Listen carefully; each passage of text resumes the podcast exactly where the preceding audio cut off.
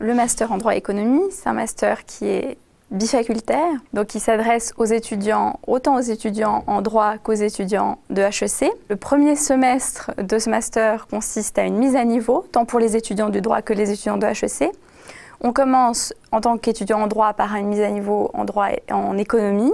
Et après, euh, la palette des cours qui nous est offerte, elle est la même pour tout le monde. C'est du droit bancaire, c'est du droit de la concurrence, c'est du droit fiscal, euh, du droit comptable. En commençant ce master, on acquiert vraiment des outils de base en économie qui ont un côté en fait très concret. Si on passe, pense à la vie, euh, je sais pas, dans une banque ou dans une entreprise, ils ont besoin peut-être de gens qui, euh, bah, qui ont cette connaissance un petit peu plus économique et pas que juridique. J'ai trouvé qu'il y avait un avantage dans ce master, c'était de nous ouvrir vers une nouvelle matière qui était l'économie. Personnellement, j'aime beaucoup l'interdisciplinarité et que je trouve très stimulant en fait de découvrir une nouvelle branche et surtout à ce stade des études. Euh, le mémoire, il y a la possibilité de le faire, soit comme un mémoire traditionnel ou alors la possibilité de le faire en stage.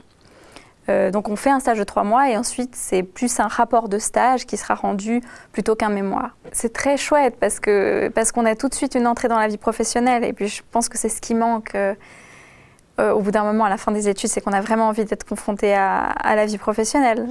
Ce qui m'a surprise, oui, c'est le, nombre de présentations qu'on doit faire durant le semestre. Ce qui fait qu'on finalement on est très régulier dans le travail qu'on doit, fournir. Et puis justement, bah, ce qui compte pour ce master, c'est la régularité. Donc je trouve que finalement, ces présentations, c'est une aide euh, au travail qu'on doit fournir pour, pour bien réussir, je pense.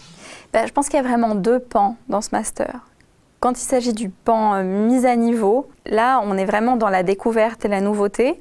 Donc euh, voilà, on a cette nouvelle façon de travailler avec euh, des présentations et puis on, découvre des thèmes. Alors que pour ce qui est de la partie juridique, là, on va explorer plus en profondeur les matières qu'on a finalement déjà abordées souvent pendant le bachelor. Ce que j'envisage de faire juste après le master, c'est de commencer mon stage d'avocat. C'est un avantage de ce master, justement, même si il est interfacultaire.